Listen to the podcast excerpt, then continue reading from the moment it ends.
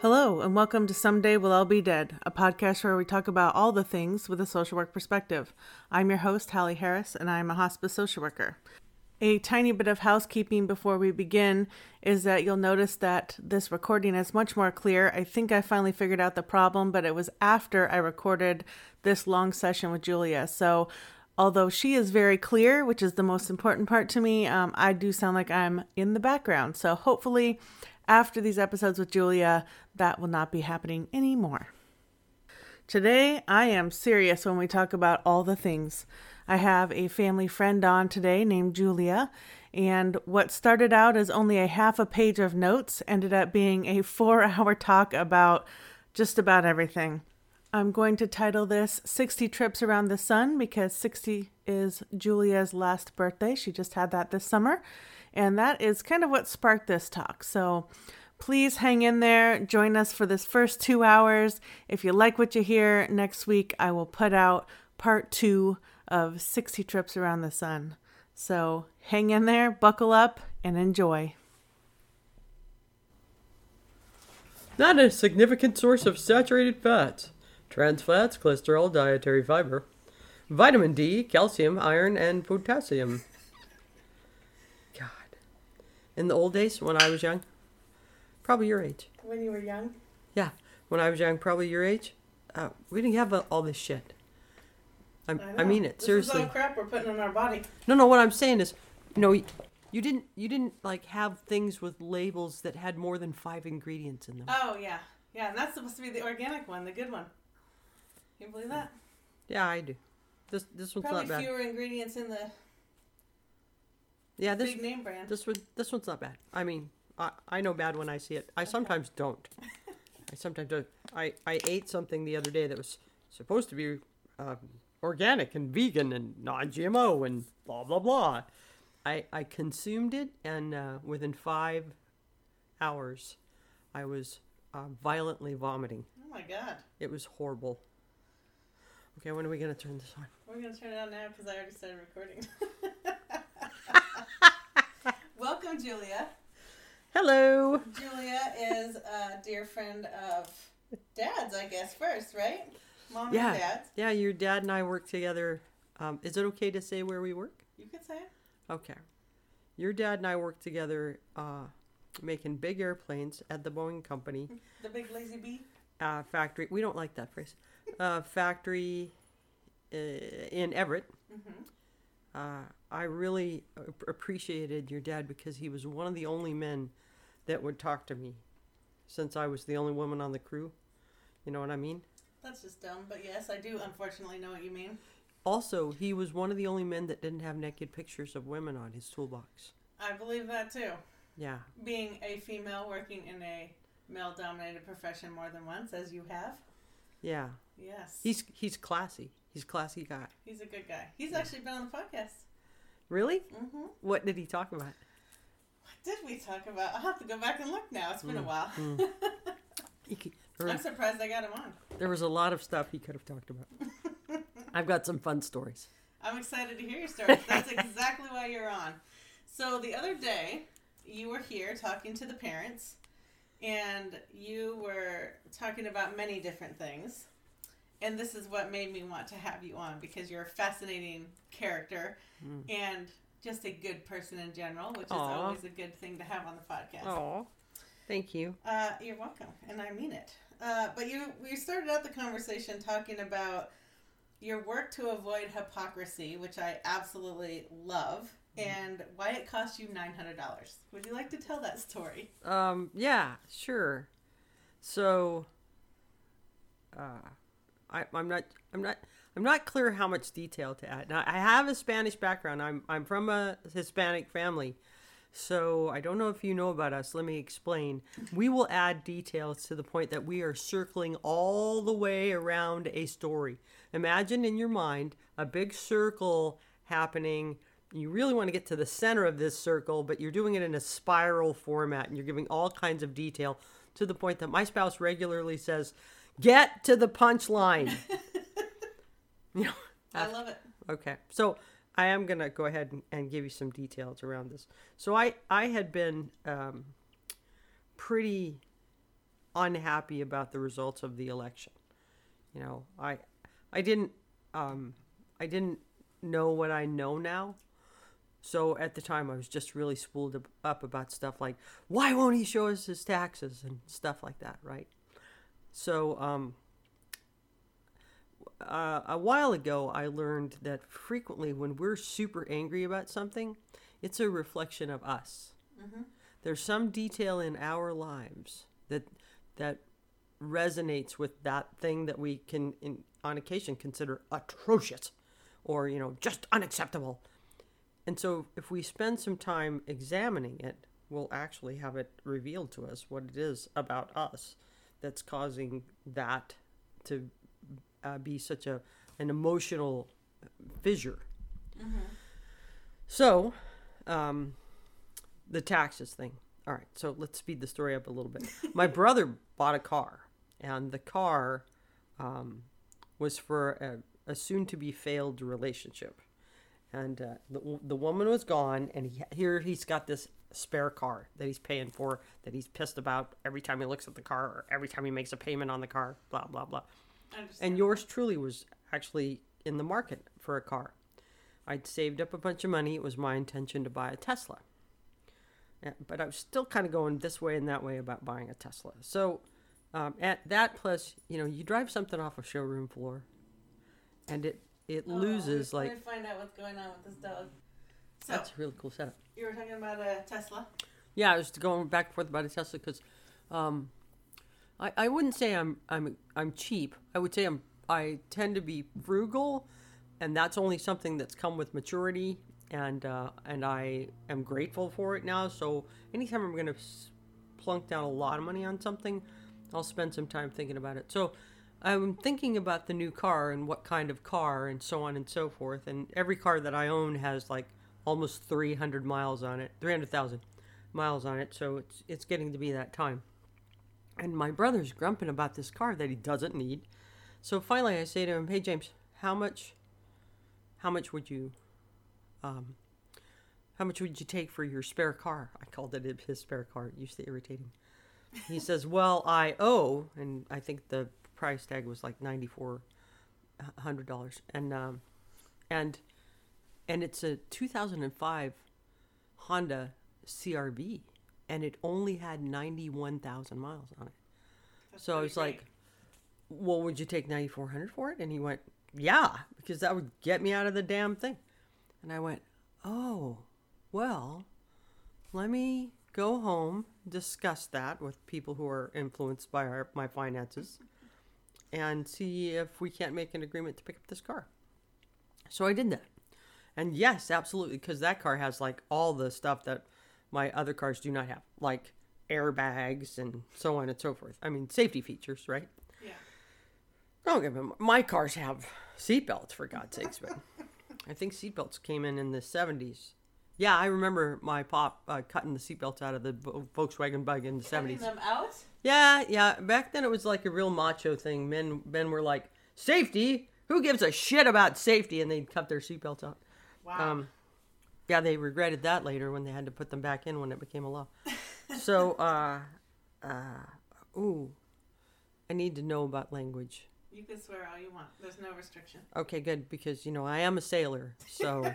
We'll get to that. it's it's so not like a thought in my head. Even in the office, I have to be really, really co- conscious of it. So I buy the car from my brother, and um, and a dear friend who is an intensely conservative human being, conservative from the perspective of government, mm-hmm. doesn't like all these taxes, doesn't like, you know, liberals and uh, libtards and, you know, all the... giving away everybody's money, not their money, blah, blah, blah. Anyway, I've had some interesting interactions around people that associate that way. Okay. Because they do things that that they don't publicize.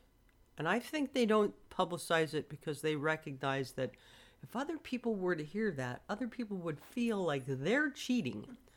Anyway, this particular friend said, you know, because you bought that car from your brother, you could put a zero under how much you paid, and that would eliminate you paying taxes on it. And I went, huh, really? Because I'm I'd never purchased a car in this manner before, private mm-hmm. person to private person.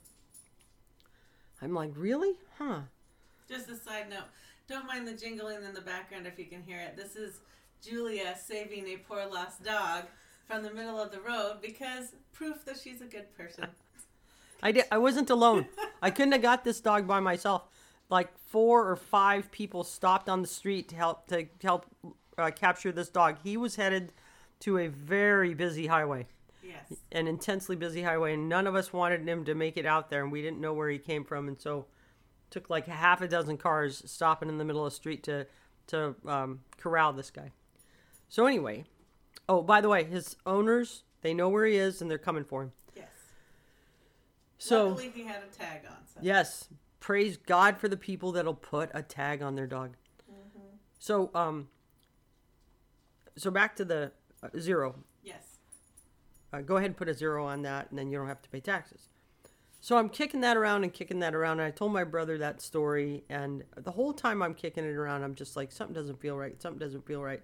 And that's the other thing that I've learned in my sixty years on the planet is we, each and every one of us, comes with an innate ability to know when we're in tune with our value system. We don't, we're not, we're not encouraged to think about that. It's just not something that people are, you know, you don't, your, your parents spend time telling you not to lie, and your parents spend time telling you not to be a bully. At least most parents do. Good right? Parents. Yeah. Most parents do. So, but your parents don't spend a lot of time telling you to, to spend time thinking about, do you know what to do here? Right? Mm-hmm. So like, when you're little and you want to make a decision between, do I wear the color green or the color purple? Your parents don't spend a lot of time saying to you, sit with it and think about it. You know, just pick one. So you, you can develop the skill as you get older, but if you didn't get it early, it takes a lot of time. So my typical process now is that when I have a decision to make, if it doesn't feel absolutely right, then it's wrong. If it's not one hundred percent yes, then it's no. So I was sitting with that feeling and getting the not one hundred percent yes. And we went to get the tabs for the car and the new licenses, because for some reason in our state now, you have to get new license. Even if your old license is just fine, you have to buy new licenses pretty regularly. So we went to get the license, and it had the zero on it, and I scratched it out, and I put the actual price, mm-hmm. the nine thousand five hundred dollars price on it, because I gave him nine thousand five hundred dollars, because I felt bad for him, because he's a boy who got involved with a girl who was a gorgeous girl, and he got involved with her too fast, and uh-oh. He's all right. And because he got involved with her too fast, he was willing to spend inordinate amounts of money on her. So, um, I gave him nine thousand five hundred dollars for it. And that's what I put down on the thing, nine thousand five hundred dollars. And then the nice lady that was getting us our tags said, uh, that'll be nine hundred five dollars and blah, blah, blah. And I went, what? And you know who? Cindy looked over at me and said, hmm. My, but your integrity is expensive. I love that story, though. Well, it's a, it's a, a, a funny thing that I've observed over the decades. If you are not in congruence with your value system, it's like feeding yourself a teaspoon of poison every time you're not. Mm-hmm. And... And I guess there's now like, what do you call it? Um, books out, right? There's, there's, now there's psychology books out that say something along these lines where they say what create, this, this is what adds to neurosis in people if they don't make an effort to, uh, to line up their behaviors and even their speech mm-hmm. with their value system. Then they're laying the groundwork for mental illness. I agree. Don't mind me while I pick this dog poop up. No problem. It's not like it's not something I don't do every day. I do that every day. Continue. Okay. So that was that was the the the main hypocrisy story that you became aware of. But there, it's a great story. Yeah, there are other little tiny hypocrisy stories that I'm not so um, as enthused about because I, you know, I'm still a little bit stung from them. Like recently, this this whole thing about uh, people not agreeing with each other politically, uh, and me having to come to grips with how many of my friends I don't see eye to eye with. It's a lot. A lot of my friends I don't see eye to eye with. My liberal friends will say I'm too conservative, and my conservative friends say I'm too liberal, which must mean I'm balanced. Uh, but I, you know, I, I would be the first one to start spouting things off about, um, I'll, I'll give you, for instance, one of my conservative friends would say, socialism has never worked on planet Earth. There is no example of socialism working on planet Earth. And I'd say, what about the Scandinavian countries? What about them? And finally, one of my conservative friends leans over and says to me, Julia, they're not socialist. You should look that up. And I went, they are too. What he didn't know is that I have friends that live in Sweden. So I got my phone out. Hey, we're able to do this now. And I texted my friends in Sweden and I said, "Are are you? Is your government based on uh, socialism? Is Sweden a socialist country?" It took about a nanosecond for the response to come back. No. And I I sent back a response question mark question mark question mark like, and a, a face. the the big O face, like, huh? huh? And then uh, the response that came back was, we are a capitalist country that has socialist programs. They are not popular. I just, just thought. So do we. Yeah, yeah. It's called Medicare. Right, right, exactly. But it, so so then I felt like, oh my God, they're just like us. But here we're painting them as being so much better or so much different, and they're not. They're the same. Yeah. Well, I mean, depending on what side of the issue you're on, you may see the social safety net that's been put in place since World War Two, thank you F D R, as uh, not necessarily the way it was intended, which is to, to be a social safety net. It's seen as um, Not a not a right, but a privilege, like you've put into it. They see it more like the Social Security system, which partially is based in work merit, but is also based on the social safety net to make sure that we don't lose half our country because we're way bigger than Sweden. We have to manage a lot more people. Because I'm older, I've spent some time with people who uh, talk about Social Security, mm-hmm. professionals who talk about Social Security now, and uh they say that there's a phrase they say all the time. The original purpose was to protect orphans and children, or orphans and widows. Orphans and widows was the original reason for the creation of Social Security.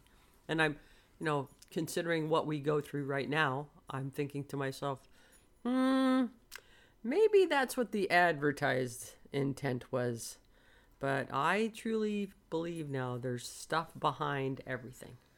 So... So it's possible that that wasn't everybody's intent originally. Well, it's certainly scary for my generation, and I think people younger than me, I don't even think people younger than me believe it's going to be around by the time they get to be that age where they might need it, which is tragic in so many ways. Yeah. M- meaning you're, you're, you're um, uh, putting money in a safety deposit box that's not going to be there when you... Right. Need your safety deposit. Yeah, yeah, because if you want to go with, you know, that, that more conservative view of I'm putting into this, it should be there for me. Well, I've worked my whole life, and I'm not sure it's going to be there for me. Yeah, me too. So, and, you know, I guess their argument will probably be, well, it's been used for other things. Well, I mean, this isn't a political podcast, but um, There's so many variants. It's it's never just a. It's complex. We're not, as I was saying in the reproductive justice uh, episode. Someone's quote was, "We're not one, you know, problem simple people. We're complex people, and that means our problems are complex. There's no just simple easy answer for almost anything, except for what kind of food you want to eat tonight." And there's actually some complexities around that as well.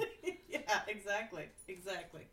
Seriously, so I didn't want to cut you off if you had more to say about that particular issue. No, I the hypocrisy thing is is really important to me. And I uh, I do have uh, like lots of other examples of me coming to grips with, oh my God, I've been being a hypocrite. I I did have a little a little fun with that one though, because I there was a fella at work that I'd gotten into a really challenging our, our conversation with around the subject matter. So I had found this out on a Tuesday night. Wednesday morning, I made a beeline for his desk. I smiled at him. I said, "Hey. Remember, uh, remember me getting all my chest all puffed up?" And because he's like six foot something, right? Here's little me going, "Yeah, well, blah blah blah." Anyway, I said, uh, "Yeah, that thing we were talking about about Sweden, yeah, that was bullshit." And he said, "What?" I said, "Remember, I got all uppity with you and said, well, Sweden's a prime example that socialism works." And he says, "Oh yeah, yeah. What? You're saying it's not true now?" And I'm like, "I'm saying that Sweden is not socialist. I'm saying I never even asked the question. I have flipping friends that live in Sweden. Never asked them the question. It never occurred to me to ask them the question." Yeah. So he laughed and said, "When did you find this out?" And I said, "About twelve hours ago." And he says, uh, "Oh, I, I guess you didn't call me because I was uh, not available on the phone or something." I went, "I don't have your phone number. I'd have called you." I'd have called you right away and apologized then. So, what's on the piece of paper over there? My notes. Oh. But to finish up about hypocrisy. Yeah. Finish up. I've uh, done an episode about that before. Oh. And, I mean, we're all hypocrites in some way or another. You know, I, I did an episode where I was talking to someone else, but there's another podcaster I listened to that had done a whole lecture about hypocrisy down in Australia. And she likes to just kind of see it as you're in conflict with your own values, but we all do it on some level. Like, for example, I don't like animal cruelty, right? I'm not a vegetarian. Yeah. So it's it's even the small things, and it turns out some of the people that protest the much, the, you know, the most, yeah, may be the ones that have the strongest value conflict mm-hmm. and the strongest hypocrisy conflict with their own values. They're trying to live their values, but there's some other thing that's another value that's conflicting. Yeah. And so, you know, we just have to find a way to look at your values every day and, and weigh, is that going to affect my being, my spirit, my mental health? Yes. Yeah. So that... I really love, that's why I love that story so much. Your story is because, yeah, it ended up costing you financially. Yeah. But it made you, it let you sleep at night, you know? Yeah. And that, that is a big thing. That's, yeah. I, I mean, I'm with you about the, I'm not a big, I don't like animal cruelty. There, there are two things that will just push me over the edge and I'll become um, a crazy person around them, about them. And that is um, people being cruel to animals or children. Mm-hmm. Uh, if they're cruel to other people, I'll step in and say something, but I won't be, you know, off the hook fucking crazy about them. And I have been in the past, like off the hook fucking crazy. Yeah. When I've seen somebody doing or saying something to an animal or a child that is, I know to be damaging. Yeah. Uh, so, so I want to be a vegetarian, and I was actually for like twenty years. I was a vegetarian. twenty years? Yeah, yeah. What got you off that path after twenty years, if I might ask? Hey, you know, uh, because, you know, I was a vegetarian in the military. And I was a vegetarian when I lived in Alaska. What? I was a vegetarian. How's that even possible? How the, yeah, I know. Because when I got up there, they went, "You're a veggie what?" No, no. We didn't make it to the top of the food chain to eat fucking vegetables. Right. That was my number one uh, favorite phrase up there. My number two favorite phrase up there was, "Hey, you know what we do? We let our meat eat our vegetables, and then we eat our meat." It all works out. Uh, so anyway... yeah, if you become romantically involved with somebody from a place like Wyoming or Montana or or Alaska or, you know, Colorado or, you know, one of those places where like mm, is a staple. Right. It's really hard to remain a vegetarian. We couldn't go any place that I wasn't going to get served meat. I ordered a salad and it came with meat. On the menu, it didn't say anything about meat. And right. I when I got it and I'm eating it, I'm like, what, wait, what, what, what's it? This is bacon. What's it? Didn't say anything about bacon. And the waitress is looking at me like I'm an idiot. And she says, yeah, we put that in there for flavor. So you'll actually eat that stuff, you know, like it never even occurred to me. But so after becoming romantically involved with somebody that is from Wyoming and expects to have meat in every meal, right. It became really difficult to, to, I mean, I have to admit that trout and eggs together, I never would have put trout and eggs together. Like, like chicken eggs? Yeah, like, like, okay, like fresh trout right out of a stream, fried next to some fried eggs. Okay. Freaking no, delicious. I would not have thought of that, but I, I never thought of it either. I guess there are seafood scrambles. And, I guess and, that makes sense. In Wyoming and South Dakota, it's standard fare. And when I tried it, even though I was poo-pooing it, I went, oh, this is really good. Oh, yeah. Now, you can't really get a meal like that over here. You can try, but it doesn't really work that well. Once you catch your own fish, I guess. Yeah. So anyway, the hypocrisy thing, I I resonate with that, that you have to, uh, what do they call that? Um, rationalizations, I guess. Is that what it's called? Yeah. Yeah. That's part of it. You you make rationalizations about things that you think are lesser of evils. Yes. But, and sometimes that's conflicting with your own values. Yeah. I was going to be late getting here if I did, if I stopped for the dog, but I stopped for the dog. I'm I'm, I, I was I dog. was going to be on time if I didn't stop for the dog. And I got like a half a block past the dog who's running as hard as he can towards the busy highway. Yeah. And I stomped on my brakes and went, I have to go back for the dog. Yeah, that's way more important than being a few minutes late. In fact, the only reason I was outside is because I thought I heard a car door. Huh? Wow. And I went out and then you pulled in. So, I don't know. Something told me to be out there, I guess. That's a fun little thing. That's a fun little thing that happens with a lot of my friends and I. I'll think of somebody, and all of a sudden, the, a text message goes off, and it's that person. Even if it's they haven't talked to you in a while. It, even yeah. if they haven't talked to me in a while. Yeah, mm-hmm. yeah. Connection. Funny. Funny thing about connection. I think we do have it. It makes certain ones of my friends, my friends are like engineering and scientific types, they, they poo-poo this in a big way. They say I have an intense amount of confirmation bias. Well, there is such a thing as confirmation bias. That's fair. Yeah. That exists. Yeah. I tell them and that's what they told Galileo about Galileo about the earth being round. You've just got some confirmation bias, that's all. Yeah. We've been wrong about things before. That's true. Uh, yeah, I mean, I don't discount anything because there was plenty of things that two hundred years ago we didn't think was possible, and now we know it's possible. And so what if it's just something we don't know about yet? What if we can't conceptualize it yet? What if we aren't in the right dimension yet? I don't know. I don't know. I'm very agnostic about many things. Yeah. And uh, that's definitely one of them. Yeah. And we're not taught to stretch our imaginations. No, we're definitely taught to be in a box. Right. We're not always punished for stretching our imaginations, but we're not encouraged to stretch yeah. our imaginations. Yeah. Yeah. I remember the very first F I ever received on a paper, and it had to do with that very subject matter. I I said that people couldn't conceive of aliens that didn't look like human beings. And the English teacher, for some reason, just got all up in my grill and said uh, that this was nonsense and blah, blah, blah.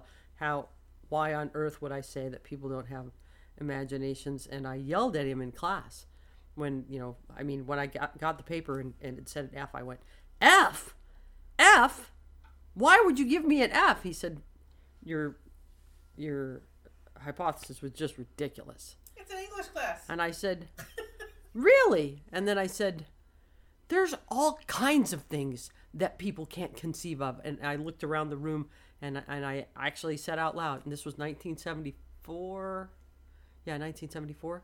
I looked at one of the boys that was uh, like a big-time athlete, and I said, uh, can you ever conceive of a girl astronaut?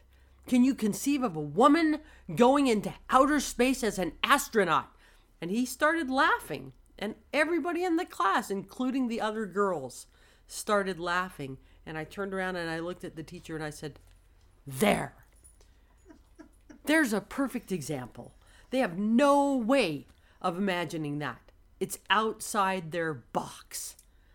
And and then I said, uh, mark my words, in my lifetime, in in your lifetime, and I po- pointed to the B M O C, the big man on campus, I said, women will be in outer space. Yeah.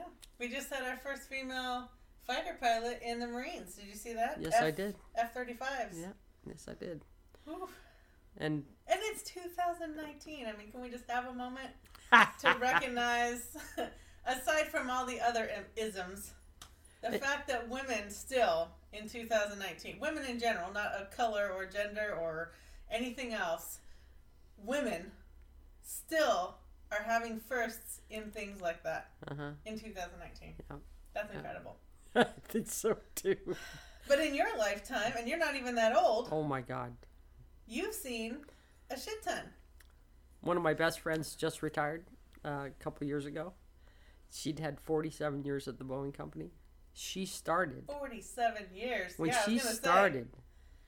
She was making S S Ts. She was in the engineering department that was designing the S S T, wow. the supersonic transport. And she was the only female in her building. The only one in her building. That's like hidden figure stuff right there. Yep. And I got some more for you. She told me, she shared with me one day that as a young woman, uh, fresh out of university and, you know, after her first year at the Boeing Company, her boss pulled her aside and said, you've done such an incredible job this year. We're all in, we're, we're all over the moon impressed with what you've done. I really wish I could give you a raise, but I have to give it to Bob because he's got kids. What? Kid you not. It was nineteen sixty-seven. It, she she said that's just the way life was. I sigh a lot on this podcast. What's that? I sigh a lot on this podcast. Oh, you do? Yes. You do? So do you want to hear the rest of it then? Yes, do yes. You, do you want to hear that that was the day that he handed her the the uh, dress code thing? They just come out with a dress code thing for women. So. I know the episode people cannot see me rolling my eyes. But... oh, God. Yeah. About how high her heels could be, how short her skirt could be. This was this can't. was in my lifetime. I just can't. I mean, I realize on an intellectual level that this shit happened, and I'm very thankful that I have minimally experienced this yeah. in my lifetime. Yeah. But on the other hand, we still have a lot of fun with it. The other day, I was in a bathroom at the big airplane company, and I stopped. Because I had to wait in a line. And I, I stopped and I went, oh my God, I'm waiting in line. In a women's room. And a couple of the gals that were in line ahead of me kind of looked at me like, what the fuck is her problem? and then and then I went, ladies, we're at the Boeing Company in a women's room and we're having to wait in line. And and they finally like and the light bulb, the light bulb went on over their head. And there was like cheers. There were there were women going, yay! Even in the stalls, women were going, yay! And I, I started laughing because just all these decades at the Boeing Company had never happened. Well, yeah, there wasn't enough women to have that happen. Exactly, exactly. That's incredible. It was it. It's a goofy little story, but fun. It's a fun, goofy story. Yeah, but it's factual. I mean. Yes. Crazy. All right. I'm not going to keep you here all day. So uh, the other notes you were asking about, you were talking about your sixty trips around the sun. Oh, sixty trips around the sun. Yeah. So obviously you don't mind me telling people that you just turned sixty? No, not at all. I'm pretty proud of it because I feel... Well, you don't look sixty, I can tell you that. I, I feel so much better at sixty than I did at fifty. I uh, It's an amazing thing for me. What has led you to feeling better? Why do you think you feel better? Um, do you think, is it just emotionally or physically, spiritually? It's all, all three of things? those things. It's all three of those things. We'll start off with, uh, we could start off with physically. I stopped eating... Uh, almost all grains, like ninety-nine percent of grains. No bread, no pasta, no, um, you know, originally I was trying to do this stupid gluten-free thing, which is just craziness. If you guys are trying to go glo- go gluten-free, I-, I just recommend don't do grains at all, because the stuff that's gluten-free uh, tastes a lot like shoe leather, and uh, you're paying a lot of money for it, and it's got other junk in it to make up for the fact that it's not really bread. So I had to come to grips with the idea that I was a breadaholic. Even even when somebody just toasts a bagel nearby me, it could be like one hundred feet from me. I can smell that thing. So um, I quit eating almost all grains. And I say almost all because I, I still eat quinoa every once in a while. And I, I, I don't know why I don't feel like quinoa is cheating, but I don't. Uh, but I found out that the thing that, for those of us that are so sensitive to grains, the thing that was causing us problems is Roundup. Oh, well, yeah. Yeah. That, that makes sense. Well, it, it wouldn't when you were younger, right? They didn't spray the Roundup like they do now. Mm-hmm. Evidently, they spray the Roundup on crops after the crops are matured. It used to be they sprayed Roundup before the crops were matured, and and that helped uh, eliminate issues with bugs and things. But now they spray the cr- Roundup after the crops are matured because Roundup will dehydrate, for instance, wheat, and you get a bigger yield out of the wheat if it's dry. But you're poisoning us. That. Their their point their point is not everybody gets sick from it, and I guess they're right. Either that or it's like your friends that drink tequila. Some of your friends can drink a lot of tequila. They've had lots and lots of years of practice.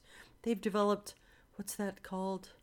A tolerance, or you could say a resistance level, but even they can go over the top, right? Right. So So for some people, I guess they can eat the Roundup stuff and it's not that big a deal for them. But for other people, they cannot. And I must be one of the people that cannot. You know, for instance, whenever I have to have some sort of uh, not major surgery thing, I try to do it without the anesthetic. And I try to do it without any sort of painkillers. Why? Because anesthesia and morphine and codeine and all the deans make me hurl. I am a person who, if you touch that shit on my lips, I'm going to projectile vomit on you. Some people have very sensitive systems to that. Very sensitive. So uh, painkillers and I are not friends. Yeah. And I know that. And so because of that, I'll try to avoid them with, with all my might. I have other friends that can take anything they want to and it doesn't affect them one little bit. Mm-hmm. So obviously every human body is a thumbprint. Sure. Yes. So anyway, um, I've tried to do a lot of different things with what I'm consuming. I don't know that I told you this before, but I quit drinking. Okay. It was a big deal for me. Not that I was a huge drinker in the Navy. I wasn't. In fact, I wasn't much of a drinker until I moved into the, the current neighborhood I live in. At the time, there were other people in the houses nearby us, and they were solid drinkers. Mm. When I say solid, they never went a night without a drink, without a beer, yeah, without a martini, without a glass of wine. And, you know, it becomes a social thing and you think, eh, it's not that big a deal. It's a big deal if you can't say no. Mm-hmm. So I, I got to a point where my my the way that I phrase it is my the circuit is broken. It used to be I could have one beer and one shot of whiskey and I was done. And, and like, for instance, last... because I quit on... Uh, April the fourteenth, last. Uh, this last April. This last April. Okay. Uh, last uh, Saint Pa- last Saint Pat's Day, as it were. Yes, Me and the Irishman. At, down at the Irishman I was, with me lads and me lasses. And I had I had a pint, and I had a shot, and that's what I said I was going to have. And then, I guess, 'twas three shots later, and maybe four pints. You know, there's quite a few of those. The The game is to add the cups together. You know, make like a tower of how many cups you've had, right? And so I'm looking at how many cups are there, and I'm thinking to myself, wow, that's a lot more than I planned. When I got home, Cindy informed me that I was slurring my words and couldn't really walk a straight line. And that's bad. And I'd never done it before. And here I said I was only going to have one pint and one shot. Mm. So what's that an indication of? The circuit is broken. Yeah. So I quit drinking. And I can't say that I haven't missed it. Ask me how much I wanted to drink on my sixtieth birthday party. Oh my gosh, I wanted to drink. Because we had some really nice alcohol there. But I didn't. Because the circuit's broken. Yeah. If the circuit's broken, it's broken. I have to let it go. I, there's been some blowback around that. Because I guess I was a really fun drunk. What a surprise. But I am going to stick to it. Because, man, I didn't like feeling bad. Mm-hmm. I hated feeling bad. Yeah. So. And it causes inflammation and a bunch of other things. Oh my gosh, and it's expensive. Yes. It's a lot of I money. Think, I think I'm actually, for those of you that are not listening in the state of Washington, let me just tell you something.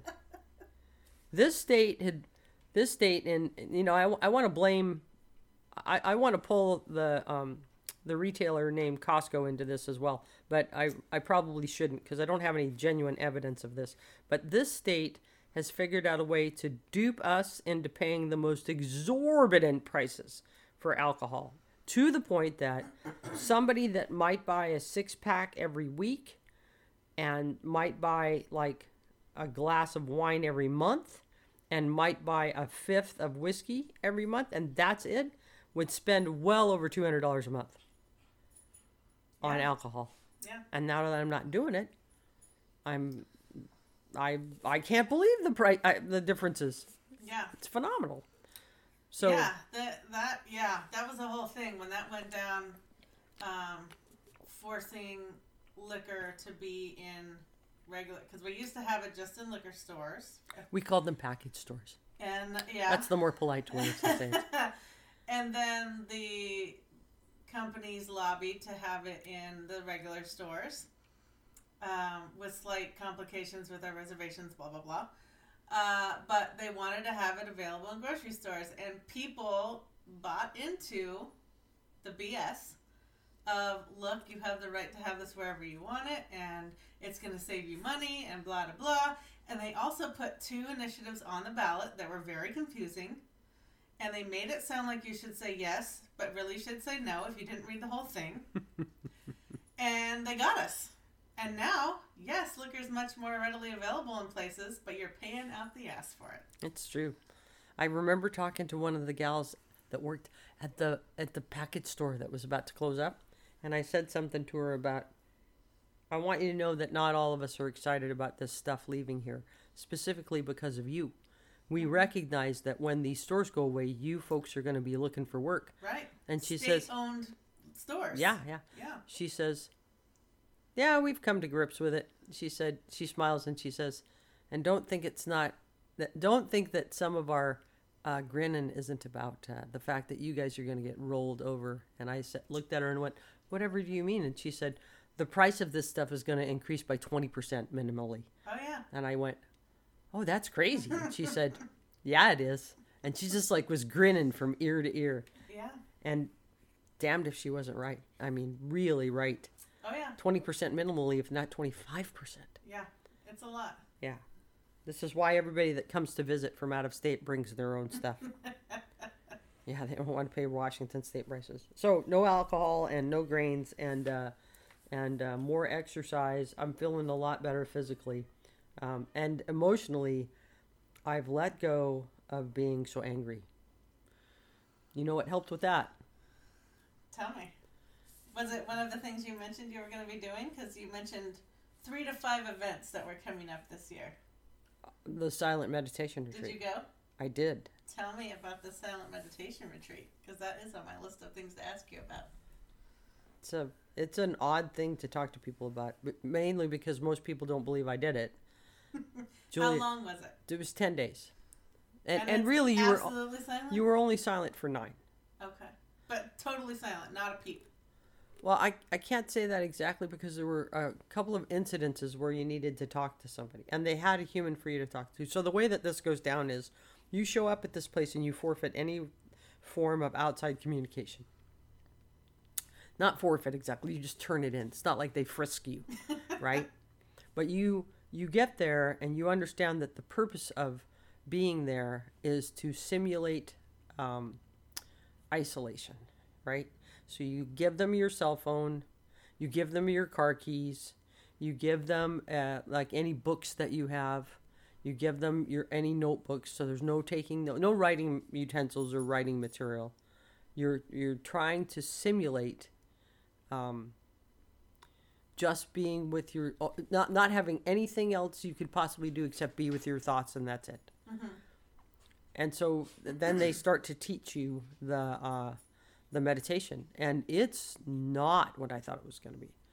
Mm, no, I've I've meditated before, and we do the mm, or something like that, or you know, we focus on our breathing. Yeah. Deep, deep breathing from down.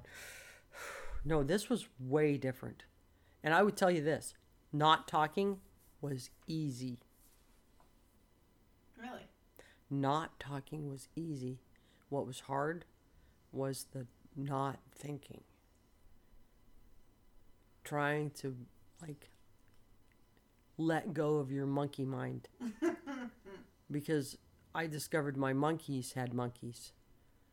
Full barrel of monkeys in there, huh? Good grief. It took it, it took almost three days for me to have any sort of understanding that I could potentially get it done. I I almost quit. And you, you were asking about, you know, was it absolutely no talking whatsoever? The first, there's, so this this place that you go to, it's uh they've got these centers all over the country, by the way. I've got over two hundred of them. Is this place in Washington, the one you went to? Yeah, I went to the one in on Alaska. Yeah, they're building Washington State, by the way. They're building one in Boise. There, uh, there's one up in up in British Columbia, or two, I think, in British Columbia. They're, the largest one on the North American continent, I guess, is in Texas. Mm. But the technique is called Vipassana. It's very old. It's like three thousand years old or something like that, and you. When you go to this place, they separate men and women because, it, so even if you're married, you're not with your spouse because they don't want you um, to touch another human being. They they want you to be an isolated soul, an isolated entity. And you're not, obviously you're not allowed to talk to each other. But there, you know, something may come up and you may need something. So they have somebody called a course manager. So there's two separate groups of people. There's two separate dormitories. There's a course manager for the women and a course manager for the men. And the very first night that you get there, they identify that person. You have a short amount of time to actually talk to them before it officially starts, right? Um, and then there's one other person that you're officially allowed to talk to, and that is the teacher. Uh, the teacher is somebody who has been uh, has gone through special training to be a teacher, right? So uh, every day you were, uh, I wouldn't say authorized, but you had the opportunity to talk to teacher if you needed to. You could talk to the course manager as much as you needed, but they, they still recommended you try to keep it down. But if something was going on, like like one day I smacked my foot against the uh, frame of my bed and my entire foot swelled up. I couldn't wear a shoe. I needed some ice, so I needed to go to the course manager and say, can I have some ice? Sure. Yeah. But uh, you could sign up every day to talk to teacher. And I, I didn't talk to teacher the first day or the second day. I thought I wouldn't talk to teacher the whole time. But on day three, I thought, I'm not getting this. This isn't working. So I'm going to go talk to teacher and tell her that I need to just go home. And so, because, you know, I'm not talking to anybody and I'm trying to focus and it's just not working. So I signed up to talk to teacher and I'm sitting in front of teacher and she says, so you think you're not getting anything out of this? And I said, I don't think I'm not getting anything out of this. I know I'm not getting anything out of this. I said, no, I need to come back here on the last day of class because I picked up three young men and brought them with me. These Wait, were this is day three? Wait. On day three, I'm okay. telling her this. I, I picked up three young men and I brought them with me, so I feel responsible for their transportation. I'll come back here on the last day and pick them up. And as odd as that was, these are three men who don't know each other.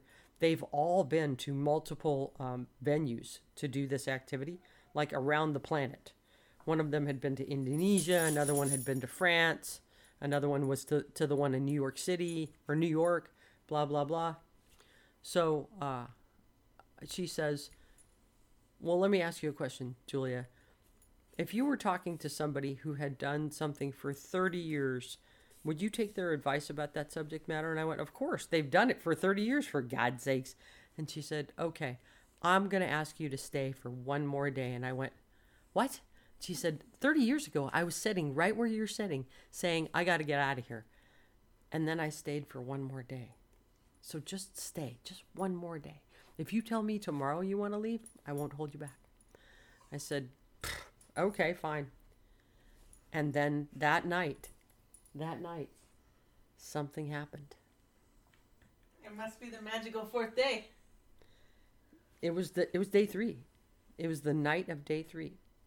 Because our our uh, our routine was was super simplistic and really fucking intense.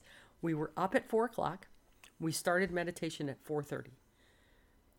At six thirty, we stopped for breakfast, and we had like an hour, an hour and a half. There's... Oh, is that the dog lady? Yeah. Okay, hold on. Okay, the dog has been successfully picked up and reunited with his mom. His name is Boris. Yay. And he is happily in the car going home. Good job, Julia. Good job, you. You were saying. Because well, well, Hallie helped me get that dog into the house and, and get the phone number uh, dialed and all that stuff. So, about temperature stuff. So well, for, let's finish up with the retreat. We'll come back to temperature. Oh, we're going So, you were retreat. talking about uh, four o'clock you get up and you do meditation until... Yeah, no, four o'clock is uh, uh, when the bell, ding, ding, ding, okay. goes off. It's a big, like, Is big, it like this kind of bell?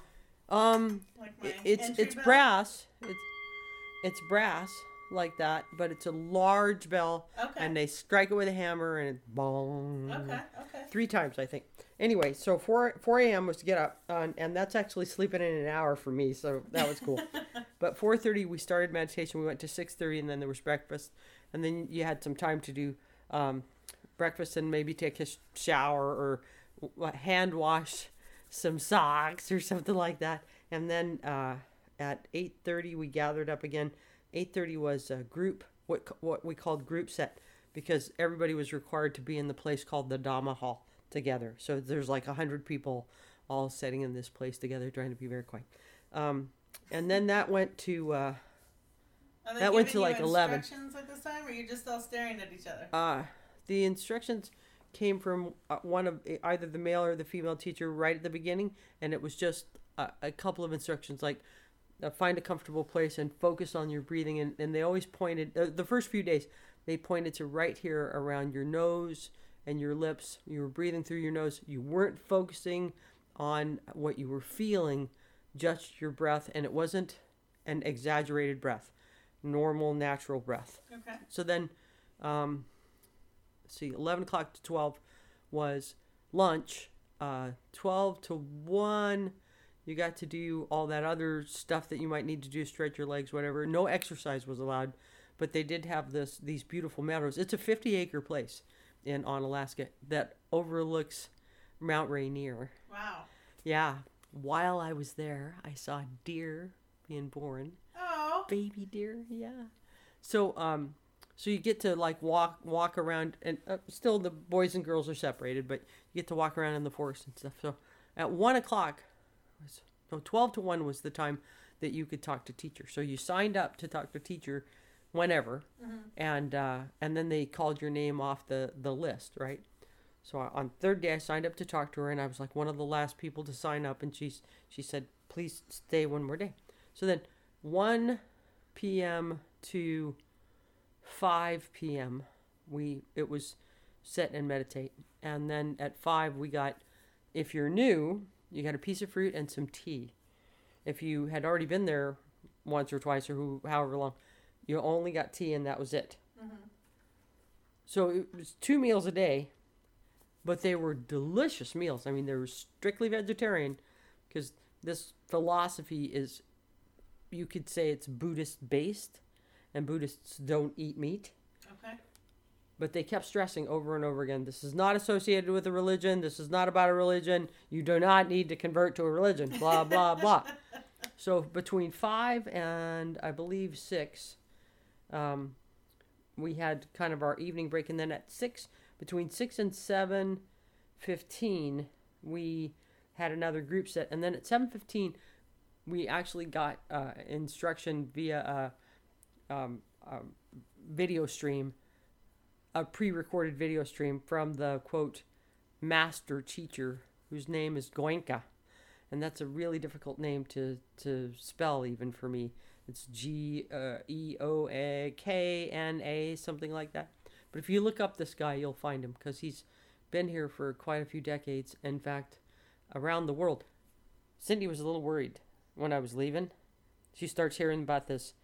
No cell phones, no books, no writing material. She's going, this thing is a cult. This sounds like a cult. And I said, okay, honey, but I have to tell you that cults normally want money, and they normally want all of your worldly possessions, and this place actually wants you to restrict your worldly possessions, and they absolutely do not want you to give them money. It's free. And she went, the whole thing is free? We'll talk about that more in a minute. Okay. So, um, so yeah, you, you, he talked to us via the video stream for like an, sometimes an hour, sometimes an hour and a half. And and he would kind of be giving us instruction while he was talking to us and telling us stories, mm-hmm. and helping us with almost a paradigm shift in our heads about what we were trying to accomplish, and reiterating to us that it was really important for us to not talk. Don't talk. Because he said, you'll have influences on each other, and they could be negative influences, you know? Like I have told people what happened to me on day four, day three, in the evening and the morning of day four, but I've, I have been hesitant every time I did it because every time I do that, I think to myself, I'm, I could potentially be negatively influencing somebody that's gonna go. Mm-hmm. And still I want to tell people because it was so wild. It was just not something I would have ever been able to explain or expected in my past. Nothing like that, right? So, um, yeah. He's talking to us like seven fifteen to uh, seven seven to eight for sure. Sometimes seven to eight fifteen. Mm-hmm. And then from eight fifteen to nine we meditated again. And then at nine thirty it was bedtime. And then at four we started over. And that was our day. Every single day, on and on and on, every day for, for nine solid days. The tenth day we actually did get to talk to each other. They authorized us to talk to each other. And that was really odd. After nine days of not talking. Well, you know, you you, you tend to uh, develop a, a technique to keep from talking to other people. Look at the ground. Look four feet to five feet in front of you in the ground, hmm. right? Okay. Because our culture is such that we're taught to be polite. And if you bump into somebody, the first thing you say is, oh, uh, excuse me, I'm so sorry. But like on day two, I turned around really quickly to do something, and I hit a woman that was half my size, and she flew into the air and fell on the ground. And I was just like, oh my God, I'm so sorry. And everybody's like, oh God, I'm so sorry. You, it's a, it's this incredible conflict because you, you want to be polite and appropriate. You think that's appropriate. And but you're not supposed to touch people. Can you, like, help them up if you knock them down? Exactly. That was a problem. No, you're not supposed to? Well, you weren't, weren't supposed to touch each other to begin with. So we were too close to each other to begin with because I, I, I all I did was do a three sixty and then immediate takeoff, and bam! I hit her so hard she knocked her out of her slippers. It's really embarrassing.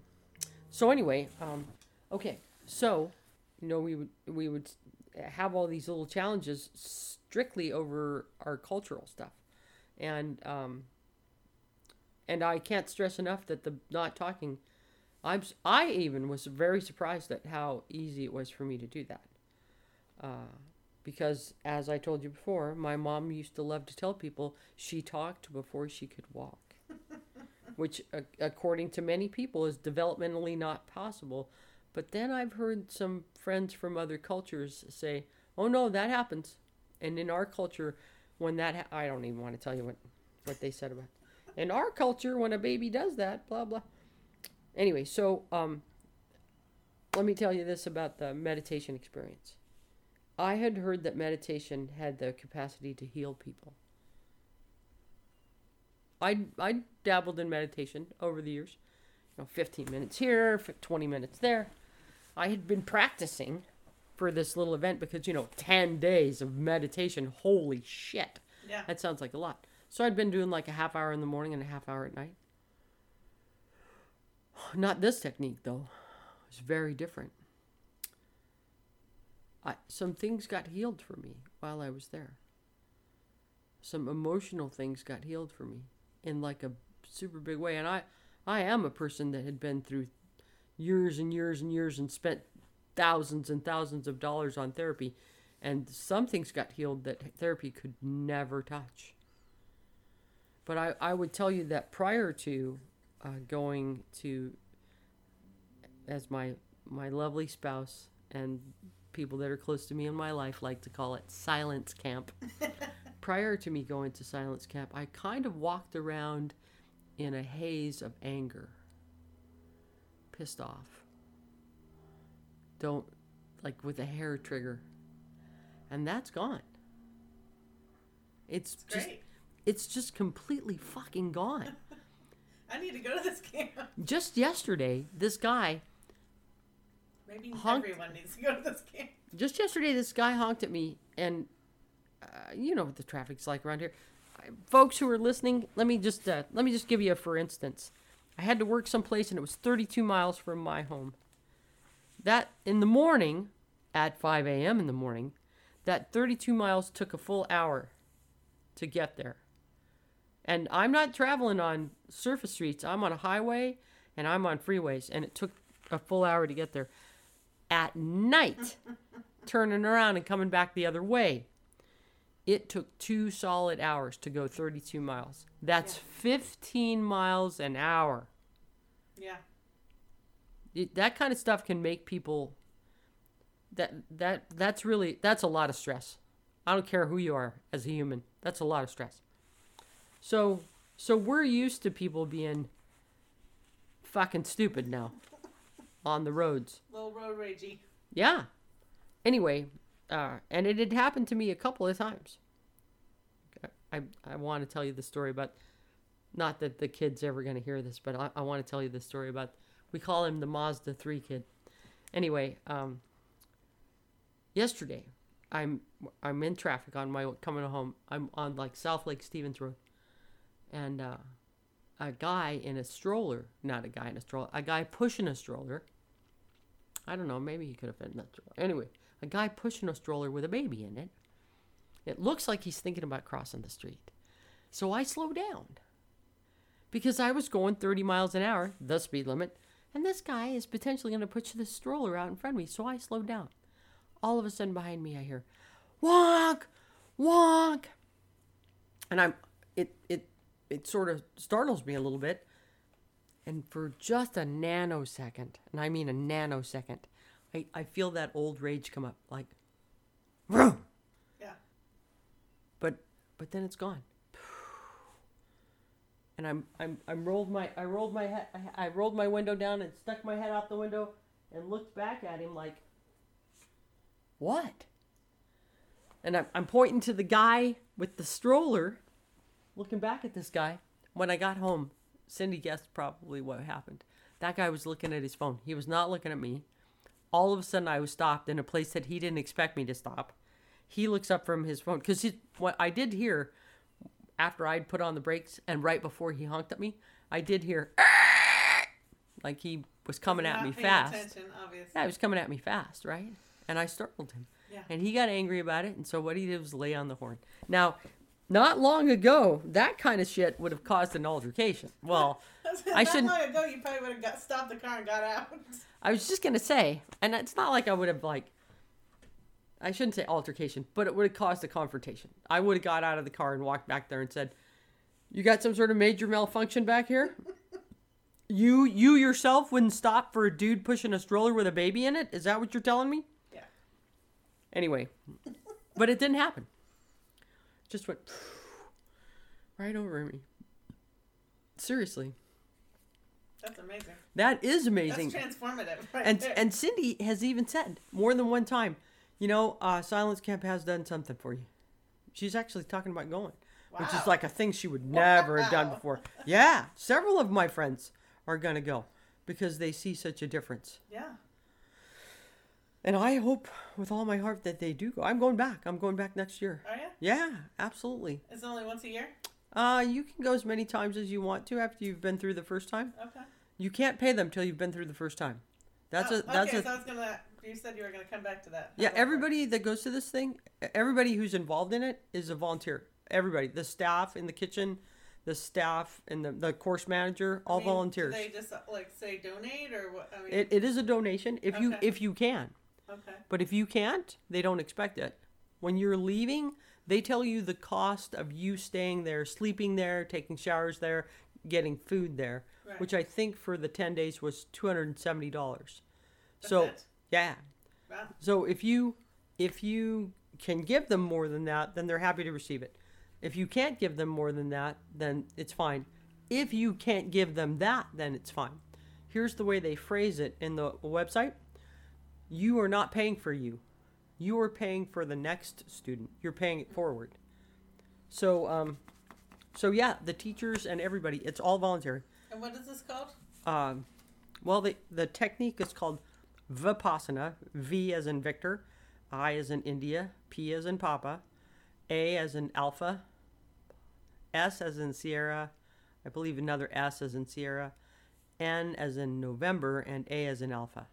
So that that's the name of the technique. Now, you have to be cautious now because this ca- this has caught on so much that there are people out there who are selling it. It should not be... No, nobody should charge you for it. How do you, how do I know what camp this is? Like, how do I know for sure to go to the right one? www dot... The, the way you pronounce this word is Dhamma. It's spelled D H A M M A dot org. Okay. So www dot dhamma dot org. Like Dharma, but with an M instead of an R. www dot dhamma dot org. Okay. And and this uh, outfit, organization, what do you whatever you want to call it, they're worldwide. And obviously not a cult. Obviously not a cult. Yeah. Okay. The funniest thing is that since I became aware of it, um, I've heard it in the mainstream media like three times now. I was I was watching a Stephen Colbert show, and he had one of the actresses, or I guess they're called actors now, from the the Black Panther movie. Okay. And she's become really popular, and she's in a lot of different stuff. And I couldn't tell you her name if I, you know, if you told me, I'm going to kill you if you don't tell me her name. Danai Gurira? Is she on The Walking Dead? Or is it Lupita, maybe? If you showed me her picture, I'd know who she was. There's several women in that movie. Yeah, yeah. If you showed me her picture, I'd know who it was. Anyway, he's talking to her about you're you're doing all these things. How do you how do you uh, relax? And she said, I like meditation. And he said, oh really? Do you do that every day? And she said, yeah, I, I do it every day. But then um, I, occasionally I'll go for a, like a ten day intensive or something. And I uh, when I heard her when I heard her say the phrase ten days, I went what? And then he said. Uh, There's the females of that cast. Can you see them okay? Yeah, yeah. Uh, my glasses, you know. Uh, I think it. I think it's Lu- Lupita. Lupita. Yeah, I think it's Lupita. Yeah, I I can't I can tell because remember how to short. Her, her hair. Her hair was really short. So it she might. She just did the. Uh, I think she just did the movie Us. Yes. Yes. That's her. That's her because he was talking to her about that movie Lupita as well. Nyong'o, I think it's how you yeah. say it. That's. That's her. Yeah. That's her right there. So, uh, uh, so she was saying to him, I go to this retreat where we just meditate all the time and uh, we do it for like ten days and no talking. And he went, what? No talking? And she said, yeah, it's very relaxing. And he went, I'll take your word for that. Well, it's, I think, a hard thing to get your mind wrapped around. No talking? To think that you can't do it if you're a talker.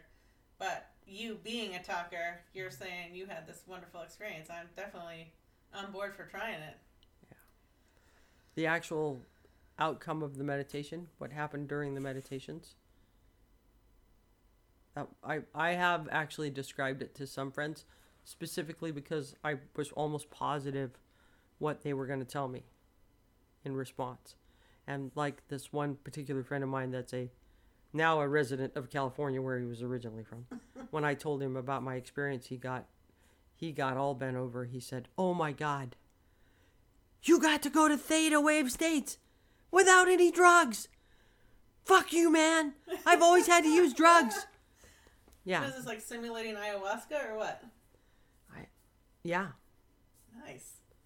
That's good, because I don't want to throw up for a week, so it sounds like a much better option. And it wasn't a simulation is, is the is the thing. Right, right. No, when I mean, like, I, the same des- experience. Yeah, when I, the... when I described it to him, he went, "Oh, yeah, I've absolutely done that. After I've taken D M T, but not by just sitting and fucking breathing." Right. I'm like, "Well, did you try that?" He goes, "Of course I tried." Probably not for ten days. Yeah, I told him, I said... Dude, I couldn't do it for the first three days. It didn't happen till the evening of the third day. Right. So I told him we should try it again. There's a bunch of places in California to go to, but the waiting list gets long. Yeah. So you got to get on the site and get your spot kind of thing. I will be looking into this. Cool. And then I will have my own experience to chat about. Yeah. I got to say that uh, I get kind of excited when I see, think about certain people that... Well, I don't. We don't have a, a lot of time on this podcast, right? A, a lot of time. As long as you want, it's your time. I'll let you talk all night. I'll make this into two episodes. Okay. I I'll I'll tell you that um, my background, my my young life is uh, was really uh, it was brutal. On my way down to Vipassana, I told the three young men that I was in the car with when they said, "You're sixty years old and you're going to do this." Like, yeah, I'm, I want, I, I, I want my life to be, I want my life to be about growth. I don't want my life to be about, uh, you know, just auguring in now. What I'm, I'm just, I'm just supposed to stop breathing less because I'm sixty. I, I want my life to be different. Not that I haven't enjoyed the life that I've had. It's been a roller coaster ride, and those are usually fun. Depends on your perspective. But, uh, I am a, a person who's in love with growing. So I became aware that a lot of the things that happened to me when I was young caused me to have what m- most people, myself included, would be, would refer to as a suboptimal life, because they so heavily influenced me as an adult. You know, it was like a, between the ages of one and seven, we're in our theta stages, and we're just little recording machines. We record everything. So I told these young men, I said, my life has been about violence since I was four years old. Mm. I, I I really want to see, is it possible to have a different experience? Yeah. And I've heard through different channels. I, I actually had a couple friends that had already done this, and they were so excited about telling me, God, Julia, you got to do this, right? Neither one of them had had the kind of backgrounds that I had. Mm-hmm. So I was, it was going to be a fascinating thing. Anyway, so uh, getting rid of that violence, that, that just natural tendency that I have to want to smack people around. It was so, it was, it was like, it was freeing in a way I can't describe. Yeah. And I've done a lot of, I told you the thing about when, oh, and I said, okay, I'm finishing my sixtieth time around the sun. Uh, I want to do some challenging things. And people are like, oh, you should jump out of an airplane. I'm like, I've done that. That's boring. Or you should, you know, climb a mountain. I'm like, I've done that. Blah, blah, blah. This was the most amazing thing, to come out of this and feel different. Just yeah. Not have my... Ad- Not that my adrenaline wasn't really pumping when I left. It was pumping, but not have like this giant spike and then poof, to actually have like, there's a, I'm looking for a phrase here, to actually have cellular change. That's what it really is. Change at a cellular level. Yeah. I mean, I can see a difference just from when you were talking to me in the driveway about before you went. Yeah.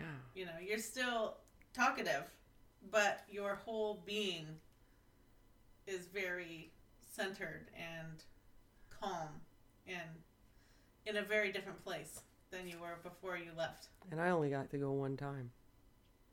I talk to people that go like every year.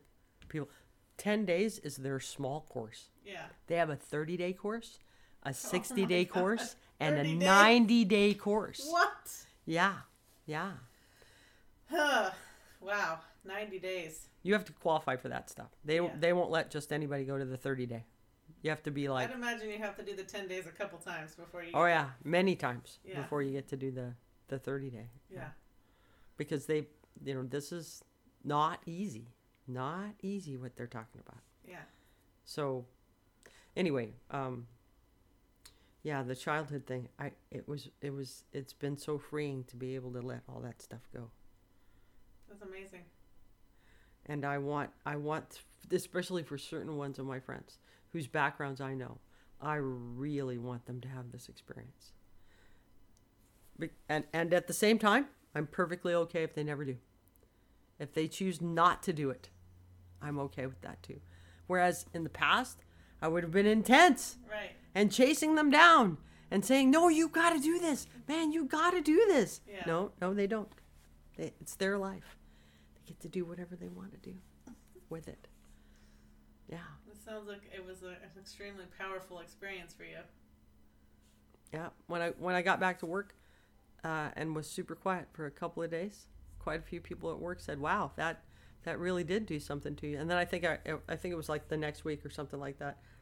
Um, I came in and somebody said something to me, and I was just like, "La da da da da," and uh, one one of the serious joke masters in the office says, "Well, the reverie of silence camp is over." The big butthead. I said, it wasn't supposed to make me silent forever, you know. This is the same guy that made me take a, a personality test because he, he said, we really should have done this before you went to silence camp and then done it again to see what the outcome was. And he made me take that test four times because he couldn't believe the results of it. Oh, that's funny. He was like, wait a minute, that's not right. Because I came out as a... um, uh, what did, what's that... Oh. I N F J and E N F J. I kept falling right in the middle. Yeah.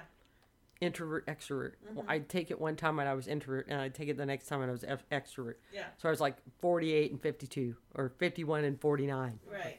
Something like that, right? So I took it four times, and it was it was coin flip each and every time. And he's, that's not right. I was like, why? Because you are just so... sure I'm an extrovert. He's like, everybody on the planet is sure you're an extrovert. That's because he doesn't understand what an extrovert is.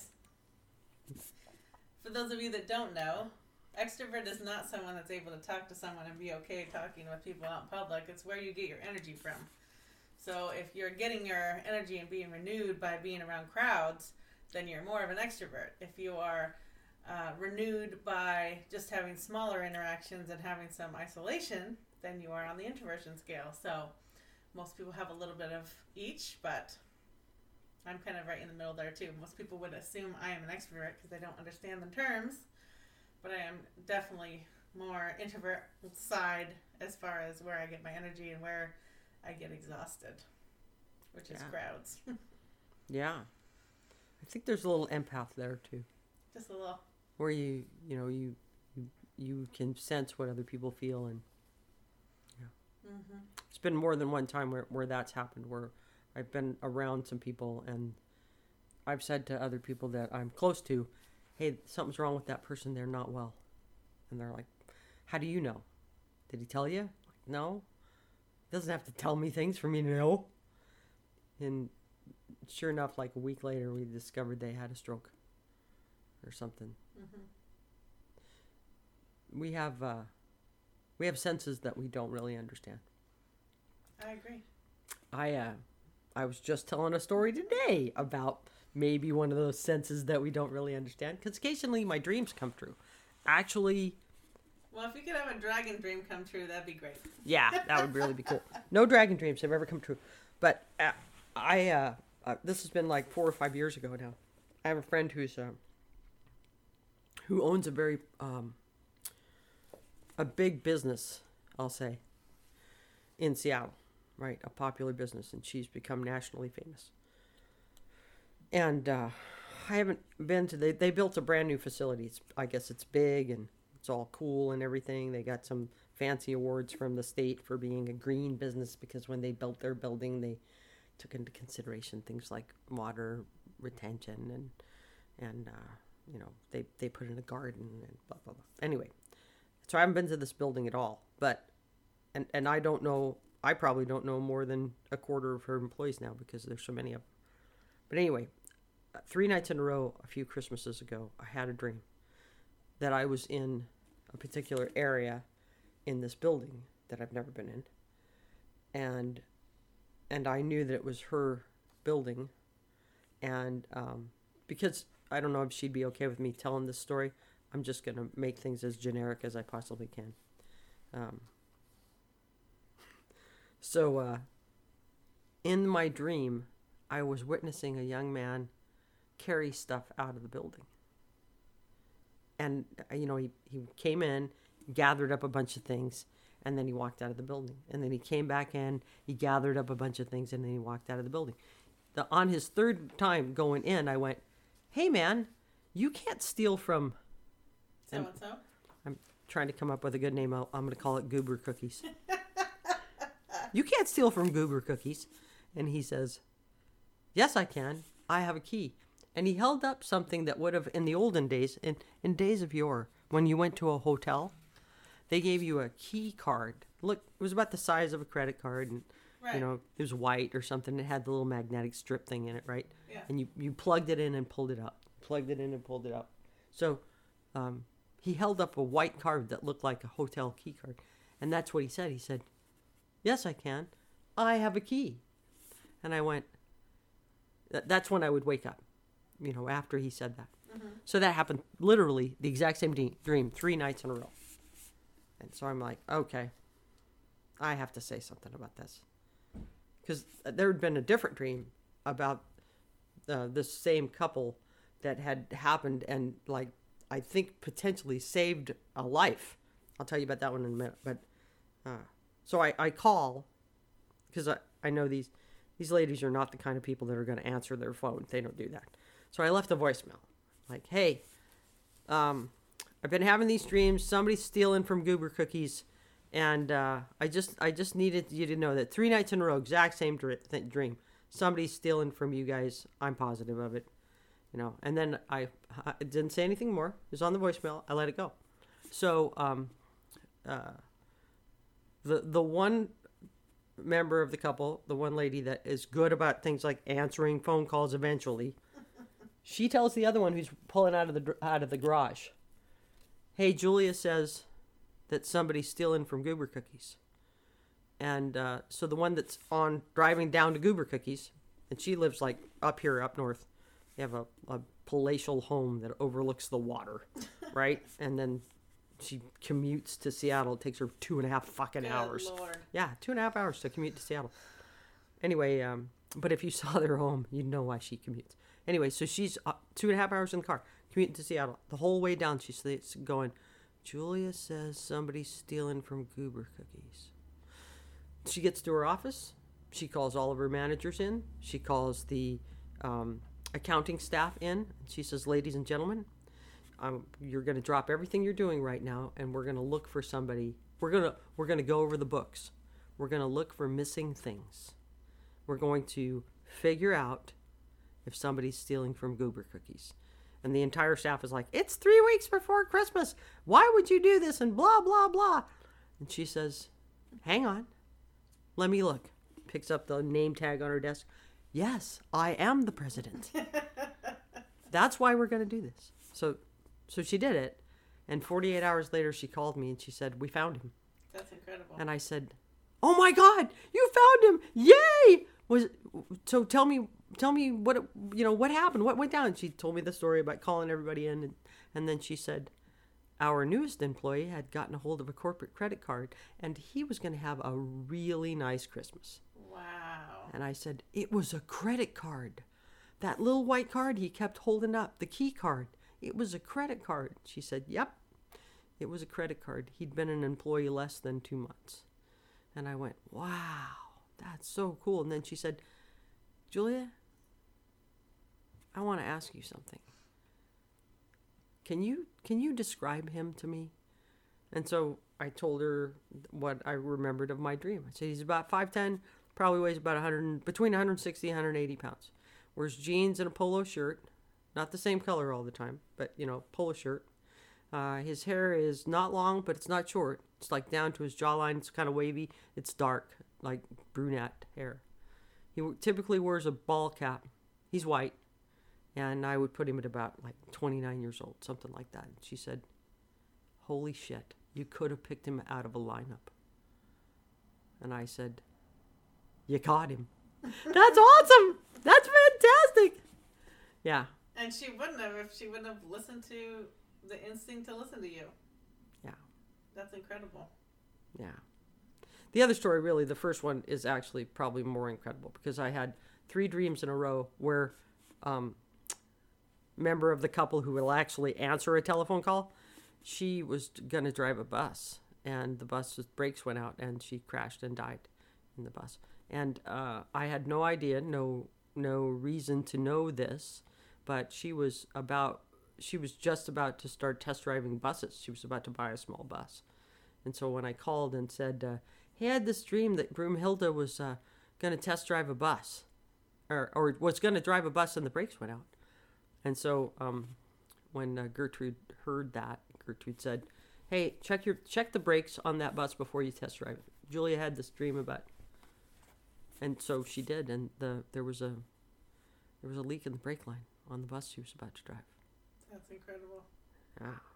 I was very grateful for that. I'm glad they listened to you. Yeah. Yeah. Because it's easy to dismiss that kind of stuff.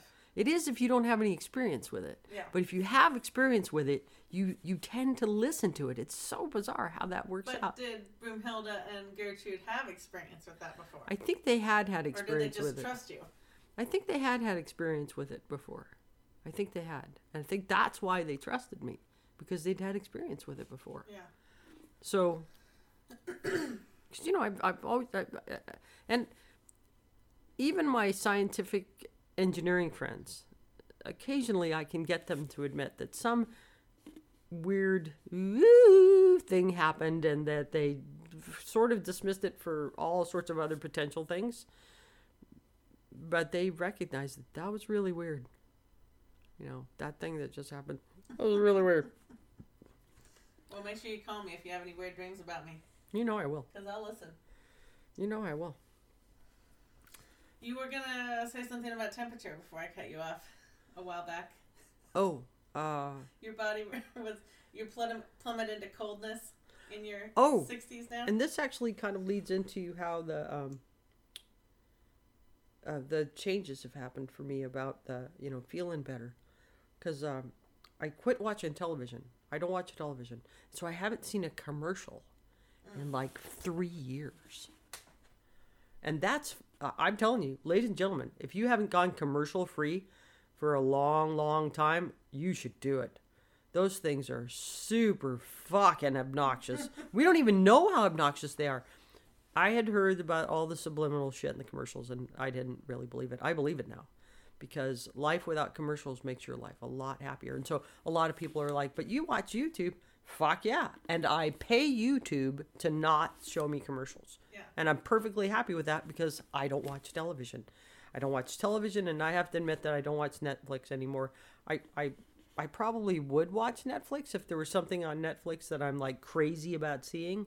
but I'm there's nothing really, nothing H B O, none of that. Not they had stuff on there that I got really excited about, and uh, and I watched for a while, but I it, it was after Mom died, and I was really just hiding from life. And as soon as I started getting over that, I, I started getting over Orange is the New Black, mm. you know. Anyway, um, so I pretty much only watch YouTube, and that has changed my entire freaking life. What do you watch on YouTube, Heather? That's just it. I'm watching stuff that I never... Or... Hey, I'm not going to deny that occasionally I like a cat video. I mean, who doesn't? Who's not going to watch the video of the cat on the vacuum cleaner dressed as a shark, tooling around in the kitchen? Exactly. That thing has like, I think, twenty million hits on it. That's good for your mental health. Yeah, it's fucking hilarious. you, you, you, you're watching the exact same thing that you've watched before, and you're thinking to yourself, she sewed an outfit for her cat. The cat let her put the outfit on him. The cat rides around on a Roomba. Yes. The dog is dressed like a shark and watching the whole time. This is ridiculous. Okay, so anyway, it's ridiculous, but it's funny. But it's fun. So anyway, uh, yeah, I'll occasionally watch something like that. It's fairly rare, though, because I've so gotten into looking at all of this other stuff that I never would have watched if I was still watching television, like the TED Talks. Oh, TED! That's a whole rabbit hole. You can go down the TED Talk rabbit Jesus. hole easily. Jesus, the TED Talks, the stuff that they, they, the. I I learned all kinds of stuff about astrology, and all kinds of stuff about. This actually kind of started because, and I don't know that you know this, but I have a brain grenade. Did you know that? Um, I don't remember. Aneurysm. Yeah, I knew you I have an aneurysm, about, yeah. But uh, I don't remember if we talked about that when you were here last. I feel like you did. That sounds vaguely familiar. Yeah. So, I, I was digging into it a little bit, you know. Let me see what the neuroscientists and neurologists say. Yeah. Not the guys that I'm paying, because those guys will tell you whatever the fuck you want to hear, right? But the guys that are doing it on the internet practically for free, let me see what they have to say. So, I start digging around looking at that kind of stuff. And it, it sort of popcorns off onto other things, right?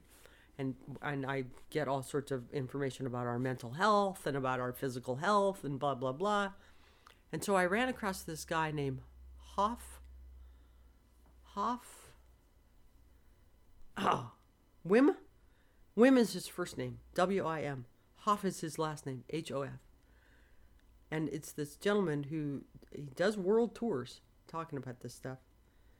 I don't remember how old he was. I think he was in his late twenties when his wife committed suicide hmm. and left him the single dad of six children or something like that. And he went into a deep, deep, dark depression and was just spiraling in and didn't know what he was going to do. And you know, he's fighting really hard to stay alive so that he could take care of his children and so on and so forth. And he's, as the name would uh, lead you to believe, Scandinavian. And he's he tells the story like this. I'm walking past a frozen lake, and something compels me to jump in the water. He kicks a hole into the ice and he jumps in the water. And he comes out feeling incredibly invigorated. Wow. And he does it again and again and again. And he has probably one of the strongest endocrine systems on planet Earth. He's been tested by numerous scientists. He climbed Everest in shorts and boots, and that's it. That doesn't seem healthy. That doesn't From everything seem everything I've read about Everest. Yeah, that doesn't seem real. That seems unreal. He holds the record for under ice swimming. The length so, of So polar bear plunges are good for you, is what you're saying. Mm, I don't think I would say that, because usually people do that polar bear plunge thing that's like one time and that's it, right? They just like build up to it and they're just ah, and that's it. Yeah. He he doesn't recommend that. Mm. He recommends that you make this kind of a lifestyle thing. Is that why you were talking about taking cold showers when we cut yeah. out for a second there? Yeah. Yeah. I've I've greatly reduced the temperature in the shower when I get in the shower. And it wasn't easy. There was a little screaming involved because I am I'm a Panamanian, man. I love hot. You know, the water have you have you ever been to some place where the water, like you're at the ocean and the water is warm? Well, I'm not really a fan of heat, so no. Yeah. In the country of Panama, heat is, you're you're considered a wimp If you can't step outside into one hundred ten degrees and just oh. go, yeah. Oh, yeah. That just hurts my feelings hearing that. Yeah. I, not I, about the wimp. I mean, just stepping out into the heat. Yeah. I'm not, it's, I'm okay with it either way. But I, I will admit that sometimes I feel like my thermostat's a little bit weird now because I'll I'll get chilled at odd times. And I'll want to throw on a sweater. And then I'll think about Wim, and I'll think, Wim would tell me not to do this. He would tell me not to throw on this sweater because it's better for me to be cold. It's healthier for hmm. me to be cold. He's a fascinating human. You should look him up. On lots. I got a lot of things to look well, up until the next time we talk, you know. Yeah, there's, he's Wim Hof. H O F Yeah. Got he it. He was the first one to to say that he thought we had D M T in our body, that we naturally make it. Have you heard of this? No. Yeah. There's a lot of evidence now that we have the capacity, if we're not polluted with alcohol or uh, um, uh, the pesticides, pre, pre, prefabbed food, mm. if we're not polluted with that stuff, our bodies make D M T. It's the way that we do that thing about high high thresholds for pain. Hmm.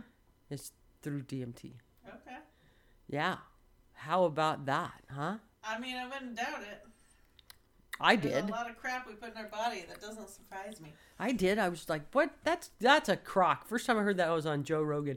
And I've specifically listened to that guy just so I can yell, that's a crock. A lot of times. I must admit that I didn't really have much interest in the internet. I, I definitely didn't have any interest in Facebook. I wish that I had had some interest because it would have been so lovely for my mom to be able to be in contact with her Panama family before she passed away.